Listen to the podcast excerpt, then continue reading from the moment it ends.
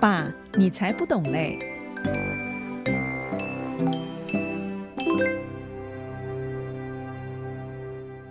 亲爱的朋友，你好，欢迎来到《爸，你才不懂嘞》这个节目，我是邵正红。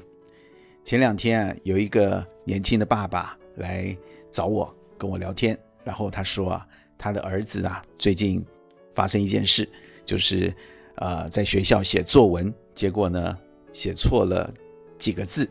然后被老师扣分，那他回来呢，就跟孩子讲说：“为什么你会写错字呢？这几个字你会写的啊，你怎么会写错字呢？”结果他儿子就说：“反正我写好作文，我就交上去了，没有想说会有错字啊。而且我觉得我应该都没有写错啊，谁知道最后是错字呢？”他爸爸就说：“那你就是粗心大意啊，你为什么不多检查一下呢？”这个小朋友就说：“反正我通通都会啦，我为什么要检查呢？检查很浪费时间呢。”他讲了这个话没有错，结果他爸爸很烦恼，说：“怎么办啊？我这个儿子啊，好像犯了一点骄傲的毛病的。骄傲啊，的确是。”我们每一个人生命当中的盲点，我们很容易啊就眼高于顶，我们很容易就会自以为是，甚至于我们会对于自己很有经验的事、很熟悉的事、很擅长的事，就越来越有把握，以至于我们会忽略哦。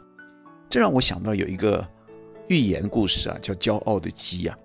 有这么一只鸡哦，是在农场里面，他跟他另外一个鸡朋友两个人在农场里是互相。各占据一个农场的这个两只鸡，一个叫红红，一个叫白白。这两只鸡呢，在农场的这个范围当中啊，一人一半。好，所以你不侵犯我，我也不侵犯你。好，有一天呐，这个红红啊，就故意走到白白的地盘了。他只要炫耀自己，哦，我有雄赳赳、气昂昂的鸡冠呐。好，所以呢，他觉得他就是这个农场里的老大。那另外一只鸡白白呀。就见到这个红红闯入自己的禁区啊，心里就很恼怒，他就主动凑上前去，就玩架声说：“哎，你没事跑到我的范围来做什么？”那个红红听了就很不高兴啊，就说：“呃，你的范围，呃，这里又没有划线，呃，凭什么说这是你的范围啊？”这个红红的态度很高傲，继续又说：“更何况啊，在这里我本来就比你强壮，你不服气吗？”这个白白呀，一听到红红挑衅的言辞啊，哎呀，怒火中烧，但是又没有办法，因为红红他实在是又高又壮。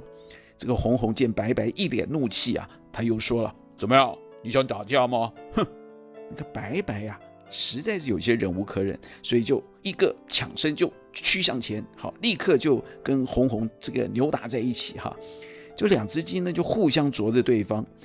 没有想到这个战况很激烈哦，农场里顿时啊，哎呀，一片尘土飞扬，沙石四起，好像啊，这个彼此啊都要置对方啊于死地的那个味道啊。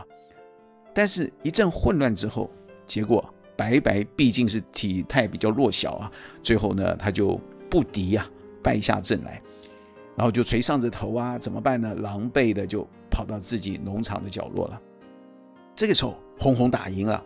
哎呀，非常高兴，欣喜若狂，而且他更加证明自己是最强壮的，他就很得意的就一飞啊，跳上了屋顶，然后呢就扬起脖子啊，鸣叫了三声啊，就对着天说：“我就是世界上最强壮、最高大的公鸡，哎，再也没有公鸡能像我一样。”哈哈，他得意又高傲的仰天长啸啊，你可以想象那是多么得意的状况啊。但是没有想到，正在他欣喜之际，却没有发现从天空飞过来一只老鹰，一爪子就把他抓起来了，然后扬长而去啊。从此之后呢，再也没有看到这只鸡在农场出现了。红红在这两只鸡当中，的确是最强壮又高大，而且在这个农场里，他也确实有资格做老大。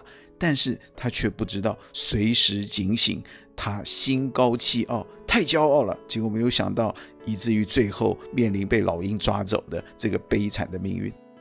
所以红红的情况，我们从根本来说，基本上就是因为他太骄傲了。骄傲对于我们每个人来讲都是非常大的致命伤。我们每个人在日常生活当中，其实也经常会有类似红红的态度。